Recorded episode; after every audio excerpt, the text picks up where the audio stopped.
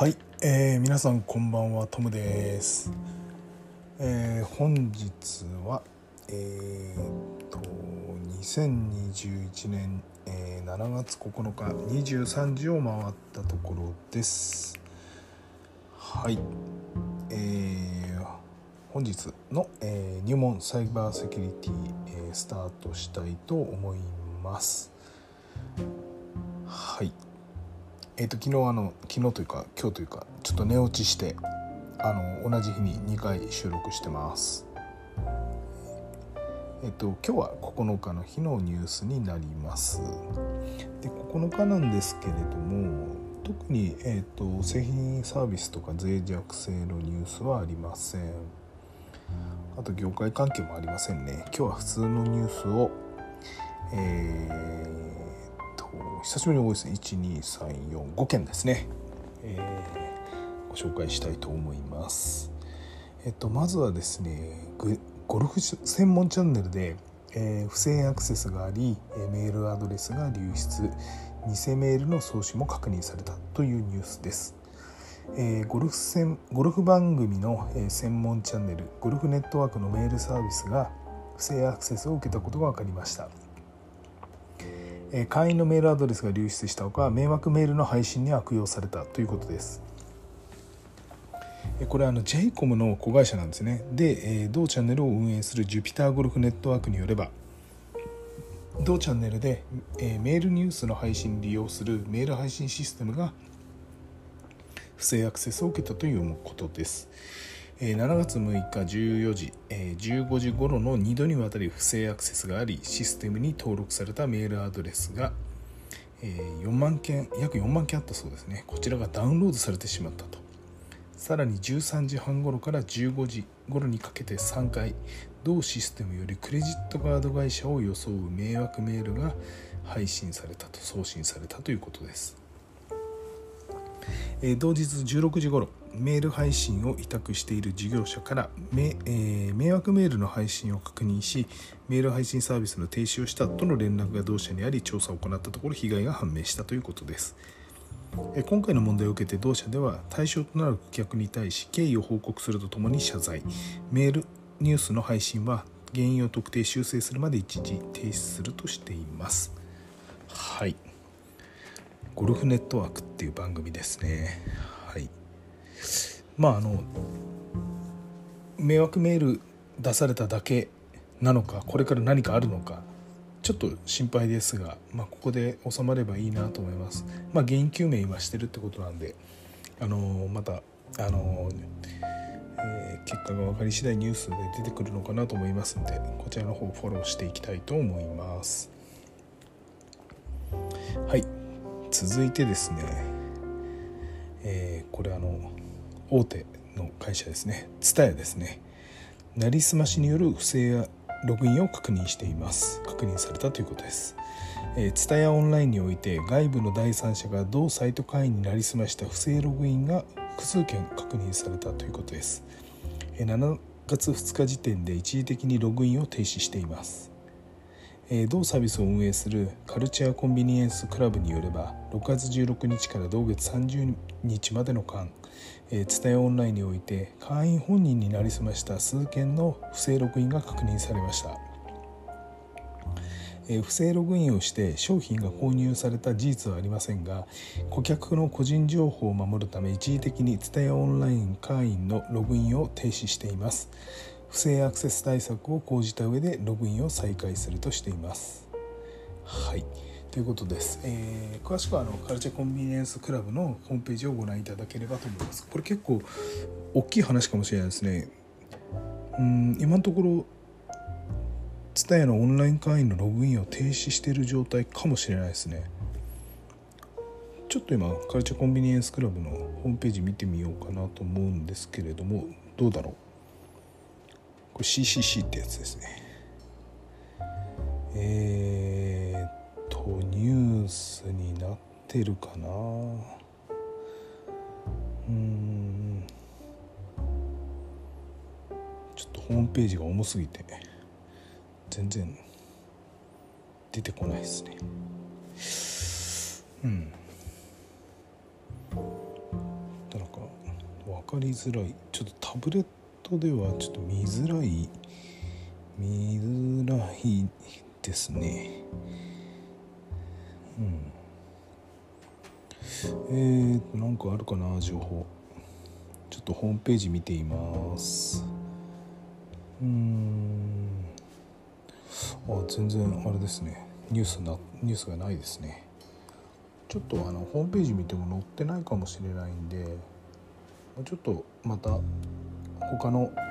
えー、ソース確認していきたいなと思います。すいませんお待たせしてしまいました。はい、えー、続いてですね。えー、これあの物流事業をやってる日清って会社があります。これがアメリカ子会社に不正アクセスがあったと。ダークウェブに情報が流出しているそうです、物流事業を展開する日清は米国にある子会社が不正アクセスを受け搾取された情報がダークウェブに掲載されたことを明らかにしたと。同社によれば同子会社のサーバーが5月6日に不正アクセスを受けたものでサーバーより搾取された情報がダークウェブに掲載されたことが判明しました。掲載情報の具体的な内容や流出経路については分かっていません。同社は、えー、現地当局現地当局に、えー、協力するとともに調査を進めている状況で7月9日の時点で、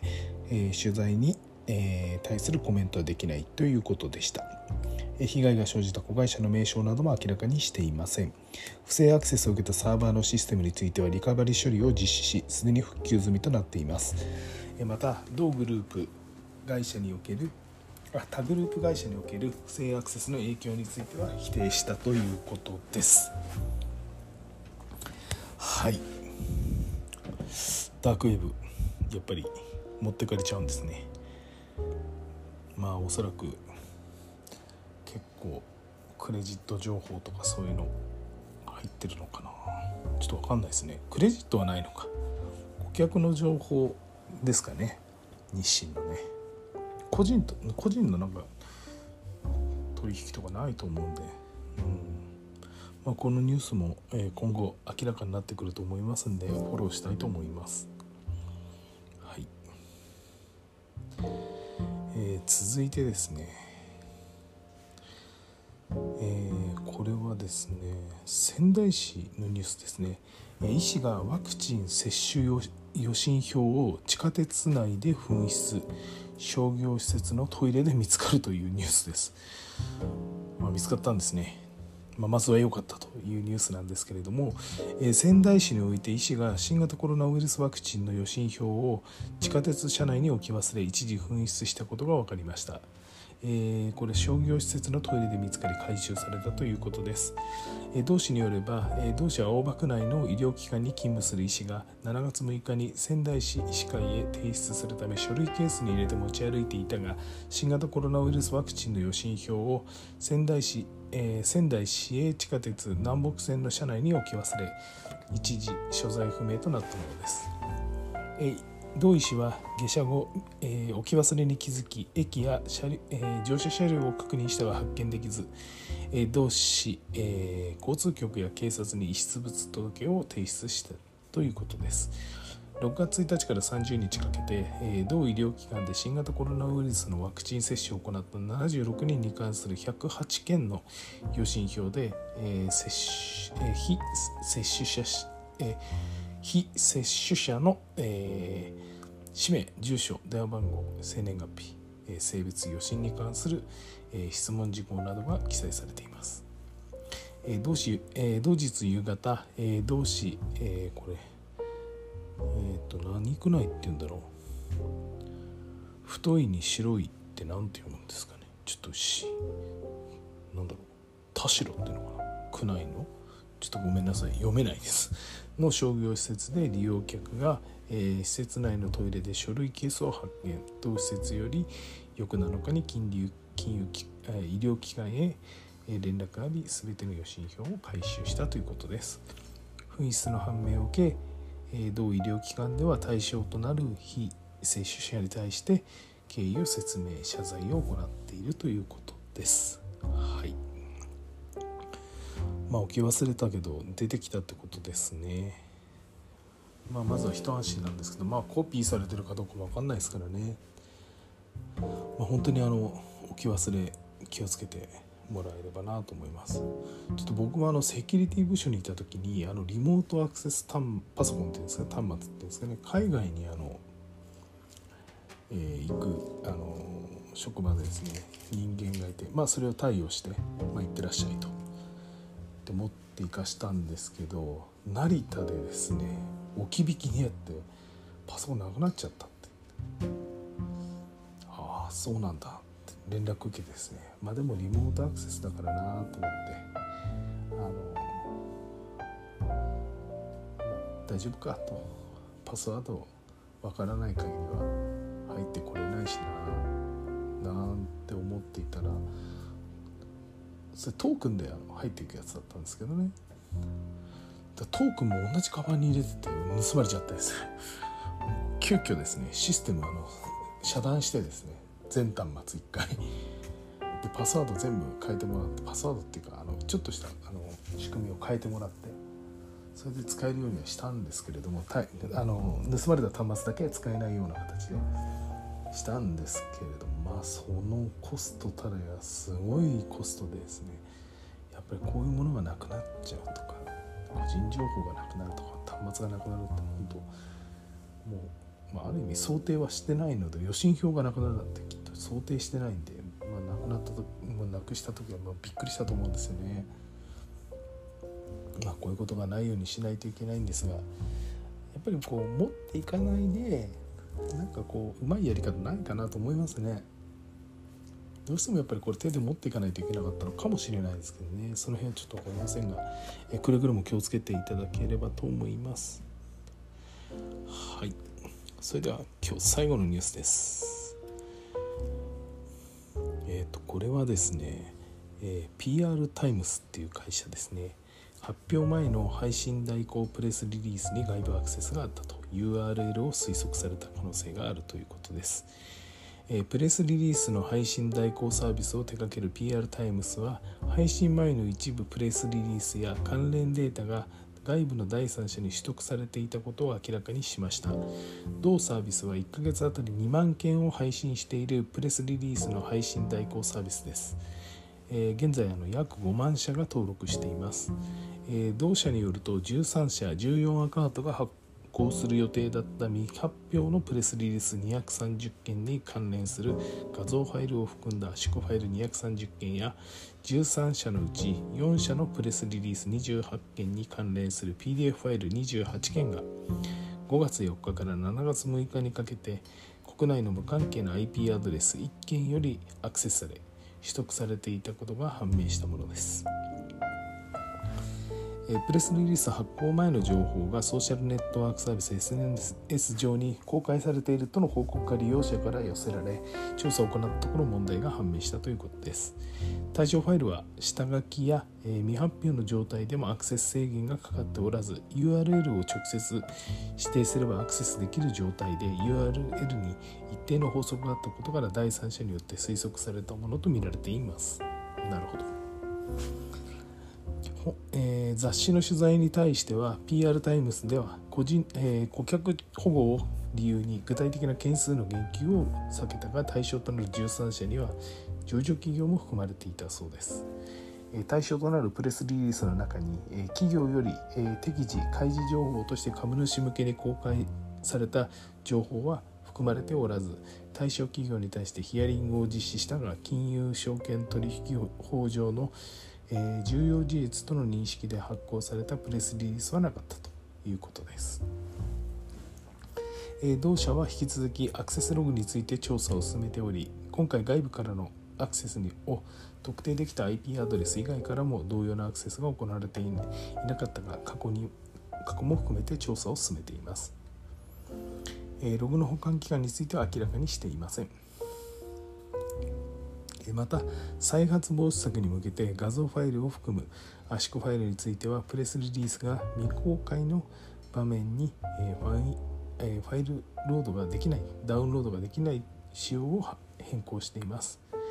PDF ファイルに関しては7月9日の段階でも未公開時点におけるアクセス制限はかかっていなかった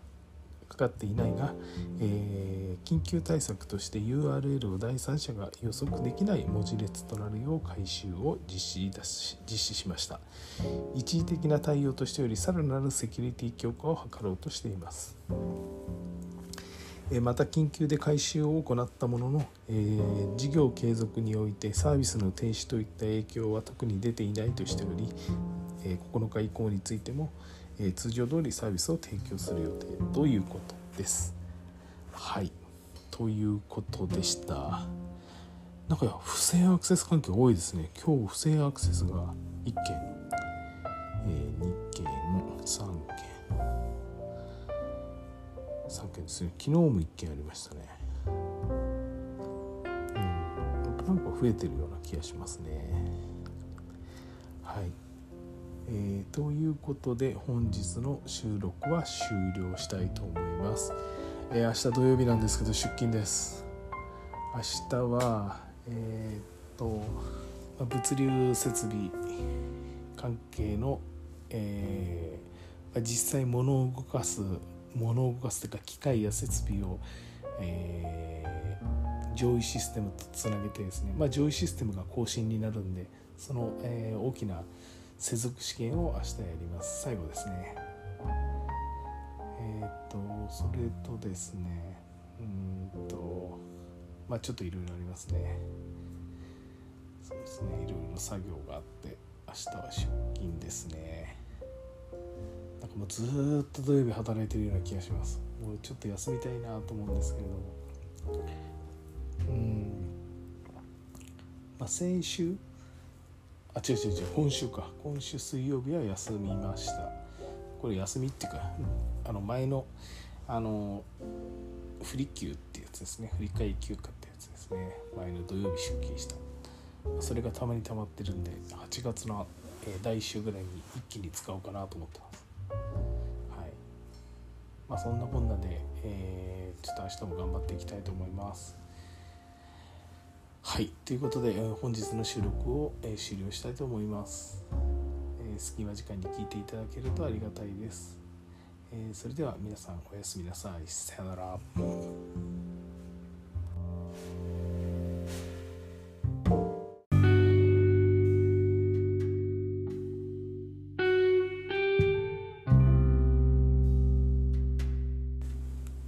はい、えー、皆さんこんばんは。トムです、えー、本日2021年7月12日月曜日22時半を回ったところです、えー、本日も入門サイバーセキュリティスタートしたいと思います。えっ、ー、と本日月曜日ですね。えっ、と仕事もスタートということなんですがあの実はえっ、と金曜日先週金曜日の収録の時にもお話ししたんですが実は土曜日また休日出勤で土日テストだったんですけどあのシステムの更新の、まあ、具体的にはサーバーの更新になるんですけれども、まあ、そちらの連動テストを、まあ、同日かけてやってました3回目ですね。まあ、実際あの物を動かしたりいろいろするのは最後のテストになります。であとえーと、今その判定をやってるんですけれども、まあ、おそらく大丈夫かなと。で、えー、と7月のテストはこれで終了で8月に、えー、本番以降のリハーサルで9月に、えー、本番以降という形になります。まあ、4月からスタートしたんですけれどもテストはあの開発環境だけではテストできないんで本番環境でテストするんですけどまあいろいろなあのシステムや設備機器と連動してるんでまあそれらをあの一緒に連動したテストを他校種のあの協力得ながらやるっていう案件ですね。まあ、いろんな制約がある中で、えー、大規模なテストをするんでまあいろいろトラブルはあるんですけれども、まあ、トラブルはつきもんなんですけどあの情報系のまあ、システムやってる人間って、まあ、なんかトラブルあるとすごいなんかこうなぜそういうトラブルが起こるのかとかですね結構詰めてくるんですよね。で僕みたいなあの物流系のシステムやってるともうそんなの機械と連動してんだからトラブルがあったってふうに本番普通の本番運用だってトラブルが起きるんだから普通でしょで実は結構こういうテストでトラブルを起こると起こすと普段あの普段の運用と違うことをやってるんでエラーの出方ジャムあの障害の出方もちょっと違うことが多くてでそういう時に限ってなんかバグが軽減化したりしてなんかびっくりするようなことが起こるんですけどまた今回も今回のテストも、えー、そういうことが起こってですねおおみたいな。これ本番運用で同じこと起こったらどうなるんだっけなんていう話しながらですね。まあちょっと対応方法をあの、まあ、一つ一つもう一回あのまあ分解して作業要素作業要素というかトラブルの中身を時系列に並べて分解していってまあ取るべきあの、まあ、安全な運用策を、まあ、確立してみたいな話もしながらですね進めていくんですけれどもまあなんかそういうのつきものだなって思ってる人間となんかそういうのはなんか許されないみたいなテスト中にそういうことを言う連中とまあ分かち合うことはできないのでまああの好きなようにやってくださいということでどうぞどうぞと。詰めたか詰めるんだったら詰めてもいいけど答えは出ないよみたいなねちょっと冷たい言い方をしてあの外から見てるんですけれども。まあねなかなか難しいあのまあちょっと歯切れ悪いんですけどそういう職場にいるんで、まあ、今回もいろいろトラブルが出たなと思います。えー、っと大体8年に1回とか9年に1回あの更新してるんですけれども、えー、っとまあ、他にもいろいろこう連接してるシステムがあって次大きなシステム更新はまたサーバー関係で2年後にやるんで、まあ、またいろいろごたごたいろんなことあるんだろうなそうもうそろそろ後輩たちに任したいなと思うんですけどまあまだやっぱり経験が浅いんでちょっとしょうがないですね。こっちからあの手助けしないとなかなか難しいんで。まあいる間はねあの職場にいる間は若いやつらのサポートしようかななんて思ってます。はい、ちょっと偉そうに言ってますが僕も若い時はボッコンボッコンにやられながら あの育ったんでまああのなかなか分かりづらいところは自分で勉強しながらやっていかなきゃいけないんでまあ後輩たち頑張れと言うしかないんでまあサポートだけはきちんとしていかいかなきゃなと思ってます。はいえーと、すいません雑談が、え、長くて申し訳ないです。ではですね本日の、えーと、ニュースなんですけどまず脆弱性関係ですね。これあのカセヤっていうあのなんていうのかな、えーと、IT リモート管理プラットフォームカセヤ VSA っていうあの、えー、バーチャルシステムアドミニストレーター VSA まあ、こちらが以前あのゼロデイ攻撃を受けたというあの事件をお話ししました。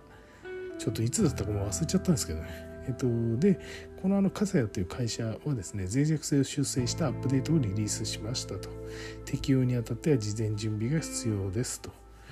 いうことです。あの、こちらのあの、カサヤ VSA を使っている方はぜひホームページをご覧ください。はい。で、えっと、この製品についてはですね IT 環境の可視化や監視パッチ及び脆弱性などの管理業務などを備えた管理プラットフォームですとでマネー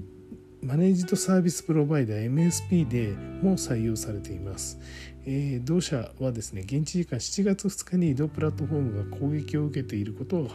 発表、公表しています。で、これまでアップデートの準備を進めてきましたと。で同社はですね現地時間7月11日に SARS 型の、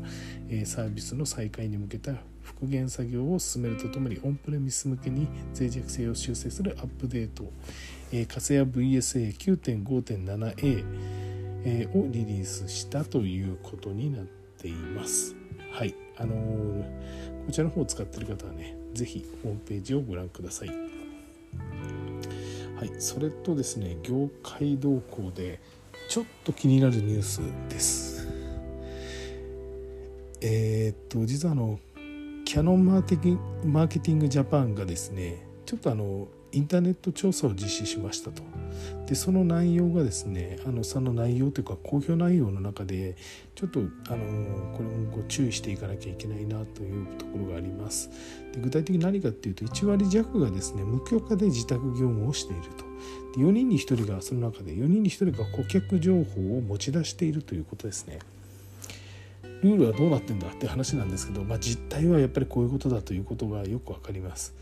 えー、キャノンマーケティングジャパンはインターネット調査を実施し国内企業に勤める正社員の1割弱が勤務先の許可を得ずに自宅で業務を行っているとする、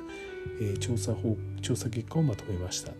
でそのうち4人に1人は顧客情報を持ち出している可能性があるということです。で同社が4月23日から25日にかけて国内企業に正社員として勤める20歳から59歳までの男女を対象にインターネットでセキュリティに関する意識調査を実施し結果を取りまとめたものです。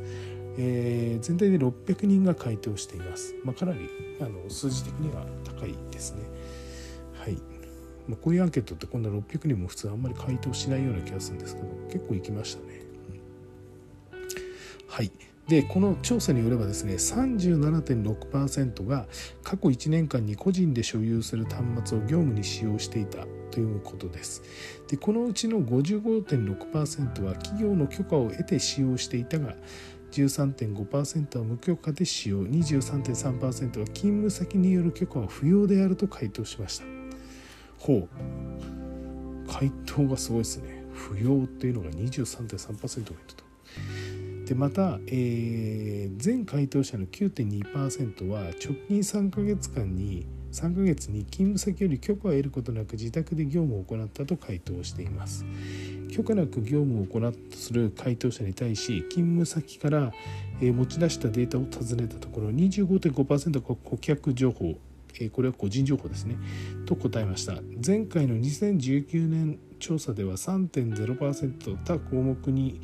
比べて少なかったが今回の調査で大きく上昇しているということです。はいそれでですねまたですね、えー、契約書請求書納品書18.2%や各種帳簿書類、えー、18.2%も前回調査から割合が増加している倍増していると、えー、製品の使用書設計図図面16.4%なども前回9.0%から増加しました。一方持ち出したデータはないと回答は、えー、との回答は16.4%だったが前回ですね。今回は9.1%とここは縮小していると。いうことですね。うん持ち出したデータはないっていうのが少なくなっちゃってるんですね。でデータの持ち出し方法を見ると、え会社支給の端末に保存が 50%USB メモリなどを含む記憶メディアに保存が36.4%、え個人所有の端末に保存が29.5%だったということです。この中において41.7%はセキュリティに関する意識が高まったと回答企業においてセキュリティに関する研修やえー、勉強会が実施されたとの回答は、えー、32.8%だったということです。はいやっぱりこういうことかっていうところですね。うん、やっぱり無理なんですよね職場とその自宅の環境を同じにするっておそらく不可能で本来であれば個人情報持ち出したらまずいと思うんですけどこれ持ち出さざるを得ないような状態だってことですね。難しいですね。はい、はい、ということでその他のニュースをお伝えします。えー、っとですね。はい、えー、まずですね、えー、愛媛大学のニュースです。えこれはですね、えー、全学生情報を含むファイルを複数学生に誤送信したという事件です。愛媛大学は学生17人に対して全学生の個人情報などを含むファイルを誤って送信するミスがあったと明らかにしました。同大によれば7月5日6日に奨学金関連の書類提出を求める通知を学生20人に対して個別に送信した際このうち17人に対して入力フォームを含むえー、ドキュメントファイルを送信すべきところ添付するファイルを取り間違え学生の個人情報を含む表計算ファイルを誤って送信してしまったということです。当初7月5日に就業支援システム経由で20人に連絡を取ったがこのうち16件のメールで添付ミスが発生反応がなかった学生へ翌6日にメール経由で通知したがそのうち1件に添付ミスがあったとメール送信時に送信元を CC に含めていたことから担当者の元にも、えー、ご添付されたファイルが届きミスへ気づかなかったということです。え問題の表計算ファイルはには同大の全学生9166人の氏名住所電話番号学籍学部と学科メールアドレスが記載されていたということです。また学生236人に関しては奨学金に関する情報収入額及び支出額生活費の収支や内訳など情報が含まれていると。同大学では7月7日にご送信となった学生に経緯を説明して謝罪。これら学生から謝罪を削除したという報告を受けた。また全学生に対しメールや書面を通して謝罪を行っているということです。はいすごいですねこれ。なんか量がすごいですね。はい、えー、続いてです。これはフォレスト出版という会社ですね。スマホアプリのウェブサーバーがサイバー攻撃被害に遭ったということです。フォレスト出版は同社のスマートデバイス向けアプリフォレスター。のサーバーが外部よりサイバー攻撃を受け利用登録者に関するメールアドレスが外部に流出した可能性があることを明らかにしました同アプリではスマートフォンやタブレット向けにセミナー動画などを配信していましたが同社によると同アプリをえで利用するウェブサーバーに対して不正アクセスがありサーバー内部に保存されていた利用登録者のメールアドレス7138件が外部に流出した恐れがあるということです。で同社によると4月22日正午ごろ Amazon Web サービス上で運用していた Web サーバーにおいてデータの消失を確認。同社では事態の発覚を受けて外部事業者を交えて調査を進めています。ログが残っておらず攻撃を受けた詳しい日時なども特定できない状況だが同日7時前後に攻撃を受けた可能性があります。原因に関して同社では同アプリの開発や保守を請け負う開発会社においてアプリ開発時にセキュリティ上の不備があり AWS へアクセスするための情報が外部に漏れてしまったと、えー、いう、えー、とそうですね不備があり、えー、AWS へアクセスするための情報が外部に流出して外部に漏洩したものと見ているが具体的な不備など詳細については調査中と述べるにとどめたということですね。当社では同アプリによるコンテンツ視聴サービスを5月7日に停止。今回の事態に関係なくもともと同時期にサービスを終了する計画だったということです。対象となる利用登録者に対しては7月6日よりメールを通じて経緯の報告や謝罪を実施。被害届の提出に向けて警察へ相談を行っているほか所管官庁に対する報告についても準備を進めているということです。はい。ということですね。うん、まあ、すごいですね。データ全部、えー、これはそうか。うん。なるほどね。何とも言えないですね。これもどうやって入ってきたんだろうな。うん Amazon Web サービス上での運営していた Web サーバーにおいて、うん、あんまりちょっとこれどうやって入ってきてるか僕も知らないんで勉強不足ですいません。防ぎようがないですねこれ入られちゃうって、うん、どうしてだろう。もうちょっと調べてみようかなと思います。はい続いて、えー、スピーチスピリチュアル、えースピリチュアル、えー、グッズ通販サイトでクレカ情報流出の可能性ということで、えー、スピリチュアル、えー、グッズを、えー、取り扱う通信販売サイトロゴストロゴストロンコムっていうんですかね。ロゴストロンコムが不正アクセスを受け顧客のクレジットカード情報が外部に流出した可能性があることが分かりました。同サイトが運営する、えー、ネットエンネットエンっていうんですかね。2019年12月16日から2020年12月7日にかけて顧客2441人が決済に利用したクレジットカード情報が外部に流出した可能性があることが判明したものです。システムにおける脆弱性が突かれて決済アプリケーションを改ざんされクレジットカードの名義番号有効期限セキュリティコードなどの情報を改ざん削除さあえ、情報を搾取された可能性があるということです。2020年12月7日にクレジットカード会社から情報流出の可能性について指摘があり問題が発覚しました、えー、外部調査会社による調査は3月11日に完了しており同社では4月12日に警察へ被害を申告、えー、個人情報保護委員会には5月11日に報告したということです。対象となる顧客に対しては6月22日よりメールで経緯を報告し謝罪を行っており身の覚えのない請求が行われているか確認するよう求めています不正アクセスを受けた同通販サイトについては4月22日をもって閉鎖したということです。はい、ということですね。はい、それでは3件目ラストですね。ちら、えー、カナチュースポーツデザインという会社ですね、えー、元会員向けのメールでご送信があったと、えー、神奈川中央交通のグループ会社でスポーツクラブの、えー、運営などを手掛けるカナカナチュースポーツデザインは元社員に対するキャンペーン案内メールでメールアドレスが流出したことを明らかにしました。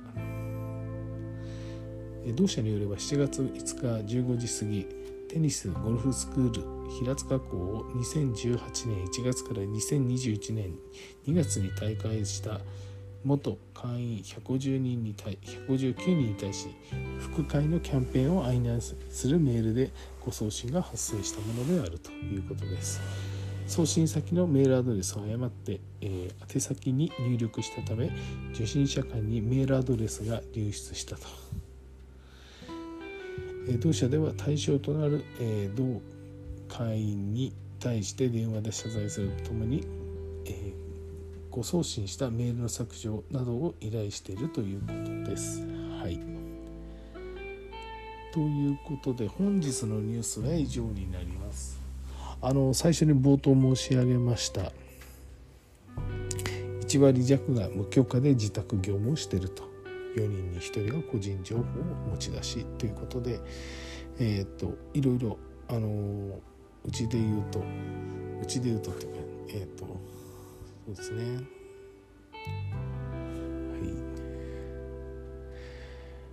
えー、っとまあいろいろありますね今週もニュース初っ端から。えーと、皆さん気になるニュースがあれば、えーと、僕の方の、えー、ツイッターの、えー、っとアカウントの方にメッセージ入れていただければと思います。はい。えー、さてそれでは本日も、えー、終了したいと思います。えー、っともうなんか月曜日からちょっと疲れてます。はい。眠いです。はい。ということで、えー、本日も、え、収録の方を終了していきたいと思います。えー、と隙間時間に聞いていただけると本当にありがたいです。え、それではまた皆さん、おやすみなさい。さよなら。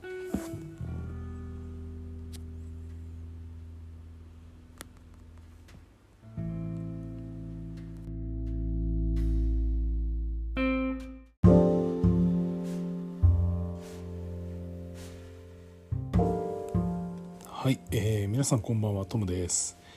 えー、本日2021年7月12日月曜日22時半を回ったところです、えー、本日も入門サイバーセキュリティスタートしたいと思います。えっ、ー、と本日月曜日ですね。えっ、と仕事もスタートということなんですがあの実はえっ、と金曜日先週金曜日の収録の時にもお話ししたんですが実は土曜日また休日出勤で土日テストだったんですけどあのシステムの更新の、まあ、具体的にはサーバーの更新になるんですけれども、まあ、そちらの連動テストを、まあ、土日かけてやってました。3回目ですね、まあ、実際あの物を動かしたりいろいろするのは最後のテストになります。であとえっ、ー、と今その判定をやってるんですけれども、ま、おそらく大丈夫かなと。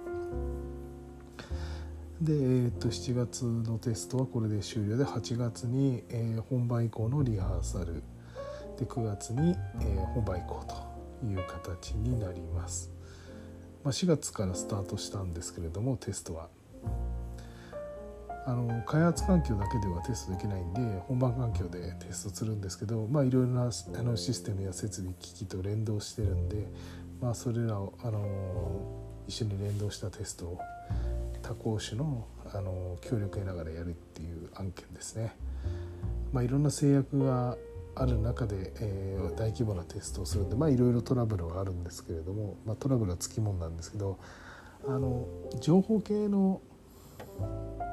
まあ、システムやってる人間って、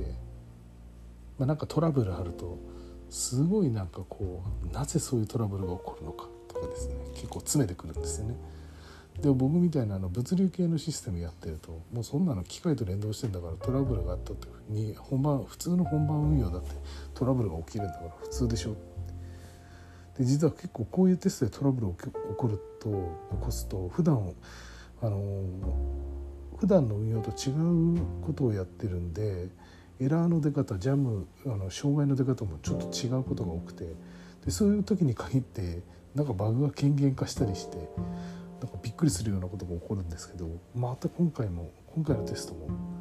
えー、そういうことが起こってですねおおみたいな。これ本番運用で同じこと起こったらどうなるんだっけなんていう話しながらですね。まあちょっと対応方法をあの、まあ、一つ一つもう一回あの、まあ、分解して作業要素作業要素というかトラブルの中身を時系列に並べて分解していって、まあ、取るべきあの、まあ、安全な運用策を、まあ、確立してみたいな話もしながらですね進めていくんですけれどもまあなんかそういうのつきものだなって思ってる人間となんかそういうのはなんか許されないみたいなテスト中にそういうことを言う連中とまあ分かち合うことはできないのでまああの好きなようにやってくださいと。いうことでどうぞどうぞと。冷たか詰めるんだったら詰めてもいいけど答えは出ないよみたいなね。ちょっと冷たい言い方をしてあの外から見てるんですけれども。まあねなかなか難しいあのまあなちょっと歯切れ悪いんですけどそういう職場にいるんで、まあ、今回もいろいろトラブルが出たなと思います。えー、っと大体8年に1回とか9年に1回あの更新してるんですけれども、えー、とまあ、他にもいろいろこう連接してるシステムがあって次大きなシステム更新はまたサーバー関係で2年後にあるんで、まあ、またいろいろごたごたいろんなことあるんだろうなと。そうもうそろそろ後輩たちに任したいなと思うんですけどまあまだやっぱり経験が浅いんでちょっとしょうがないですね。こっちからあの手助けしないとなかなか難しいんで。まあいる間はねあの職場にいる間は若いやつらのサポートしようかななんて思ってます。はい、ちょっと偉そうに言ってますが僕も若い時はボッコンボッコンにやられながらあの育ったんでまああのなかなか分かりづらいところは自分で勉強しながらやっていかなきゃいけないんでまあ後輩たち頑張れというしかないんでまあサポートだけはきちんとしていかいかなきゃなと思ってます。はい。えーと、すいません。雑談が、えー、長くて申し訳ないです。ではですね本日の、えーと、ニュースなんですけどまず脆弱性関係ですね。これあのカセヤっていうあの何ていうのかな、えーと、IT リモート管理プラットフォーム。かつや VSA っていうあの、えーバーチャルシステムアドミニストレーター VSA、まあ、こちらが以前あのゼロデイ攻撃を受けたというあの事件をお話ししましたちょっといつだったかも忘れちゃったんですけどねえっと、でこのあのカサヤという会社はですね脆弱性を修正したアップデートをリリースしましたと適用にあたっては事前準備が必要ですということです。あのこちらのあのカセヤ VSA を使っている方はぜひホームページをご覧ください。はい。で、えっ、とこの製品についてはですね IT 環境の可視化や監視パッチおよび脆弱性などの管理業務などを備えた管理プラットフォームですと。でマネーマネージドサービスプロバイダー MSP でも採用されています。えー、同社はですね現地時間7月2日に同プラットフォームが攻撃を受けていることを発表公表しています。でこれまでアップデートの準備を進めてきましたと。で同社はですね現地時間7月11日に SARS 型の、えサービスの再開に向けた復元作業を進めるとともにオンプレミス向けに脆弱性を修正するアップデート、えー、カセヤ VSA9.5.7a、え、をリリースしたということになっています。はい、あのー、こちらの方を使っている方はね、是非ホームページをご覧ください。はい、それとですね、業界動向でちょっと気になるニュースです。えー、っと実はあのキャノンマーケティングジャパンがですねちょっとあのインターネット調査を実施しましたと。でその内容がですねあのその内容というか公表内容の中でちょっとあのこれもこう注意していかなきゃいけないなというところがありますで具体的に何かっていうと1割弱がですね無許可で自宅業務をしていると4人に1人がその中で4人に1人が顧客情報を持ち出しているということですねルールはどうなってんだって話なんですけど、まあ、実態はやっぱりこういうことだということがよく分かります。えー、キャノンマーケティングジャパンはインターネット調査を実施し国内企業に勤める正社員の1割弱が勤務先の許可を得ずに自宅で業務を行っているとする、調査法調査結果をまとめましたでそのうち4人に1人は顧客情報を持ち出している可能性があるということです。で同社が4月23日から25日にかけて国内企業に正社員として勤める20歳から59歳までの男女を対象にインターネットでセキュリティに関する意識調査を実施し結果を取りまとめたものです、えー、全体で600人が回答しています、まあ、かなりあの数字的には高いですね。はい。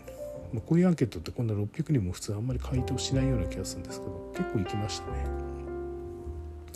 はい。でこの調査によればですね37.6%が過去1年間に個人で所有する端末を業務に使用していたということです。でこのうちの55.6%は企業の許可を得て使用していたが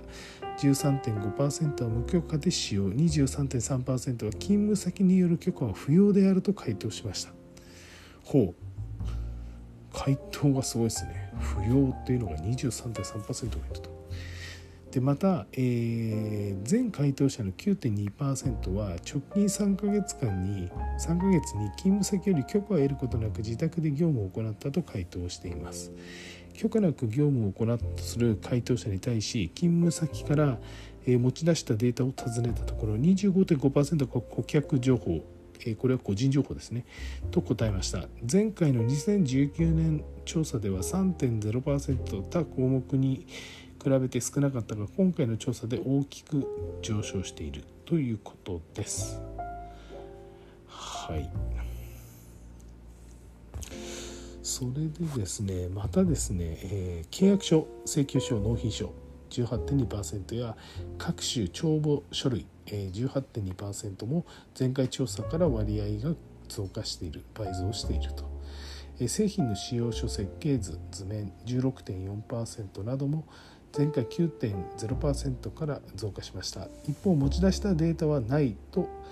回答は、えー、との回答は16.4%だったが前回ですね。今回は9.1%とここは縮小していると。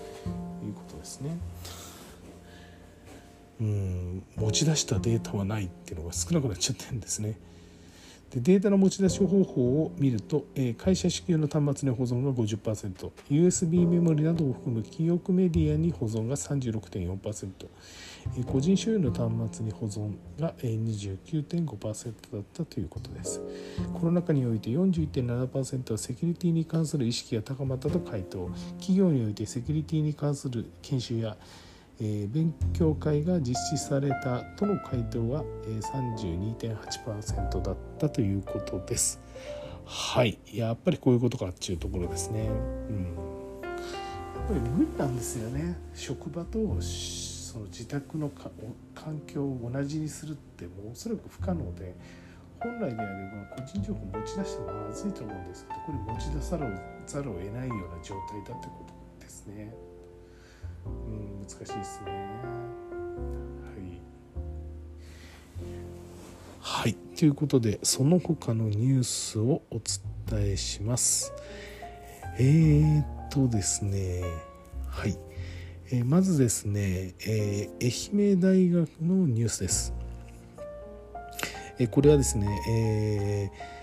ー、全学生情報を含むファイルを複数学生に誤送信したという事件です。愛媛大学は学生17人に対して全学生の個人情報などを含むファイルを誤って送信するミスがあったと明らかにしました。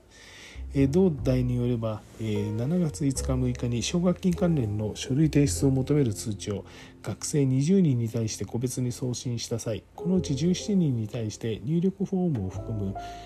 ドキュメントファイルを送信すべきところ添付するファイルを取り間違え学生の個人情報を含む表計算ファイルを誤って送信してしまったということです。当初7月5日に就業支援システム経由で20人に連絡を取ったがこのうち16件のメールで添付ミスが発生反応がなかった学生へ翌6日にメール経由で通知したがそのうち1件に添付ミスがあったとメール送信時に送信元を CC に含めていたことから担当者のもとにも、えー、ご添付されたファイルが届きミスへ気づかなかったということです。問題の表計算ファイルはには同大の全学生9166人の氏名住所電話番号学籍学部と学科メールアドレスが記載されていたということです。また学生236人に関しては奨学金に関する情報収入額及び支出額生活費の収支や内訳など情報が含まれていると。同大学では7月7日にご送信となった学生に経緯を説明して謝罪。これら学生から謝罪を削除したという報告を受けたと。また全学生に対しメールや書面を通して謝罪を行っているということです。はいすごいですねこれ。なんか量がすごいですね。はい、えー、続いてです。これはフォレスト出版という会社ですね。スマホアプリのウェブサーバーがサイバー攻撃被害に遭ったということです。フォレスト出版は同社のスマートデバイス向けアプリフォレスタのサーバーが外部よりサイバー攻撃を受け利用登録者に関するメールアドレスが外部に流出した可能性があることを明らかにしました。同アプリではスマートフォンやタブレット向けにセミナー動画などを配信していましたが同社によると同アプリをで利用するウェブサーバーに対して不正アクセスがありサーバー内部に保存されていた利用登録者のメールアドレス7138件が外部に流出した恐れがあるということです。はいで同社によると4月22日正午ごろ Amazon Web サービス上で運用していた Web サーバーにおいてデータの消失を確認。同社では事態の発覚を受けて外部事業者を交えて調査を進めています。ログが残っておらず攻撃を受けた詳しい日時なども特定できない状況だが同日7時前後に攻撃を受けた可能性があります。原因に関して同社では同アプリの開発や保守を請け負う開発会社においてアプリ開発時にセキュリティ上の不備があり AWS へアクセスするための情報が外部に漏れてしまったと、えー、いう、えー、とそうですね。不備があり、えー、AWS へアクセスするための情報が外部に流出した外部に漏洩したものと見ているが具体的な不備など詳細については調査中と述べるにとどめたということですね。当社では同アプリによるコンテンツ視聴サービスを5月7日に停止今回の事態に関係なくもともと同時期にサービスを終了する計画だったということです。対象となる利用登録者に対しては7月6日よりメールを通じて経緯の報告や、え謝罪を実施、え被害届の提出に向けて警察へ相談を行っているほか所管官庁に対する報告についても準備を進めているということです。はいということですね。うん、まあ、すごいですねデータ全部、えー、これはそうか。うん。なるほどね。何とも言えないですね。これもどうやって入ってきたんだろうな。うん。Amazon Web サービス上での運営していた Web サーバーにおいて。うん。あんまりちょっとこれどうやって入ってきてるか僕も知らないんで勉強不足ですいません。防ぎようがないですねこれ。入られちゃうって。うん。どうしてだろう。もうちょっと調べてみようかなと思います。はい、続いて、えー、スピチスピリチュアル、えー、スピリチュアル、えー、グッズ通販サイトでクレカ情報流出の可能性ということで、えー、スピリチュアル、えー、グッズを、えー、取り扱う通信販売サイトロゴストロゴストロンコムっていうんですかね。ロボストロンコムが不正アクセスを受け顧客のクレジットカード情報が外部に流出した可能性があることが分かりました。同サイトが運営する、えー、ネット円ネットエンっていうんですかね。2019年12月16日から2020年12月7日にかけて顧客2441人が決済に利用したクレジットカード情報が外部に流出した可能性があることが判明したものです。システムにおける脆弱性が突かれて決済アプリケーションを改ざんされクレジットカードの名義番号有効期限セキュリティコードなどの情報を改ざん削除されあえ情報を搾取された可能性があるということです。2020年12月7日にクレジットカード会社から情報流出の可能性について指摘があり問題が発覚しました、えー、外部調査会社による調査は3月11日に完了しており同社では4月12日に警察へ被害を申告、えー、個人情報保護委員会には5月11日に報告したということです、えー、対象となる顧客に対しては6月22日よりえメールで経緯を、え報告し謝罪を行っており身の覚えのない請求が行われているか確認するよう求めています、え不正アクセスを受けた同通販サイトについては4月22日をもって閉鎖したということです。はい、ということですね。はい、それでは3件目ラストですね。こちら、えー、カナチュースポーツデザインという会社ですね、えー、元会員向けのメールでご送信があったと、えー、神奈川中央交通のグループ会社でスポーツクラブの、えー、運営などを手掛けるカナカナチュースポーツデザインは元社員に対するキャンペーン案内メールでメールアドレスが流出したことを明らかにしました。同社によれば7月5日15時過ぎテニスゴルフスクール平塚校を2018年1月から2021年2月に大会した元会員150人に対159人に対し副会のキャンペーンを案内するメールでご送信が発生したものであるということです。送信先のメールアドレスを誤って、えー、宛先に入力したため受信者間にメールアドレスが流出したと。同社では対象となる同会員に対して電話で謝罪するとともに、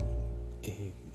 ご送信したメールの削除などを依頼しているということです。はい、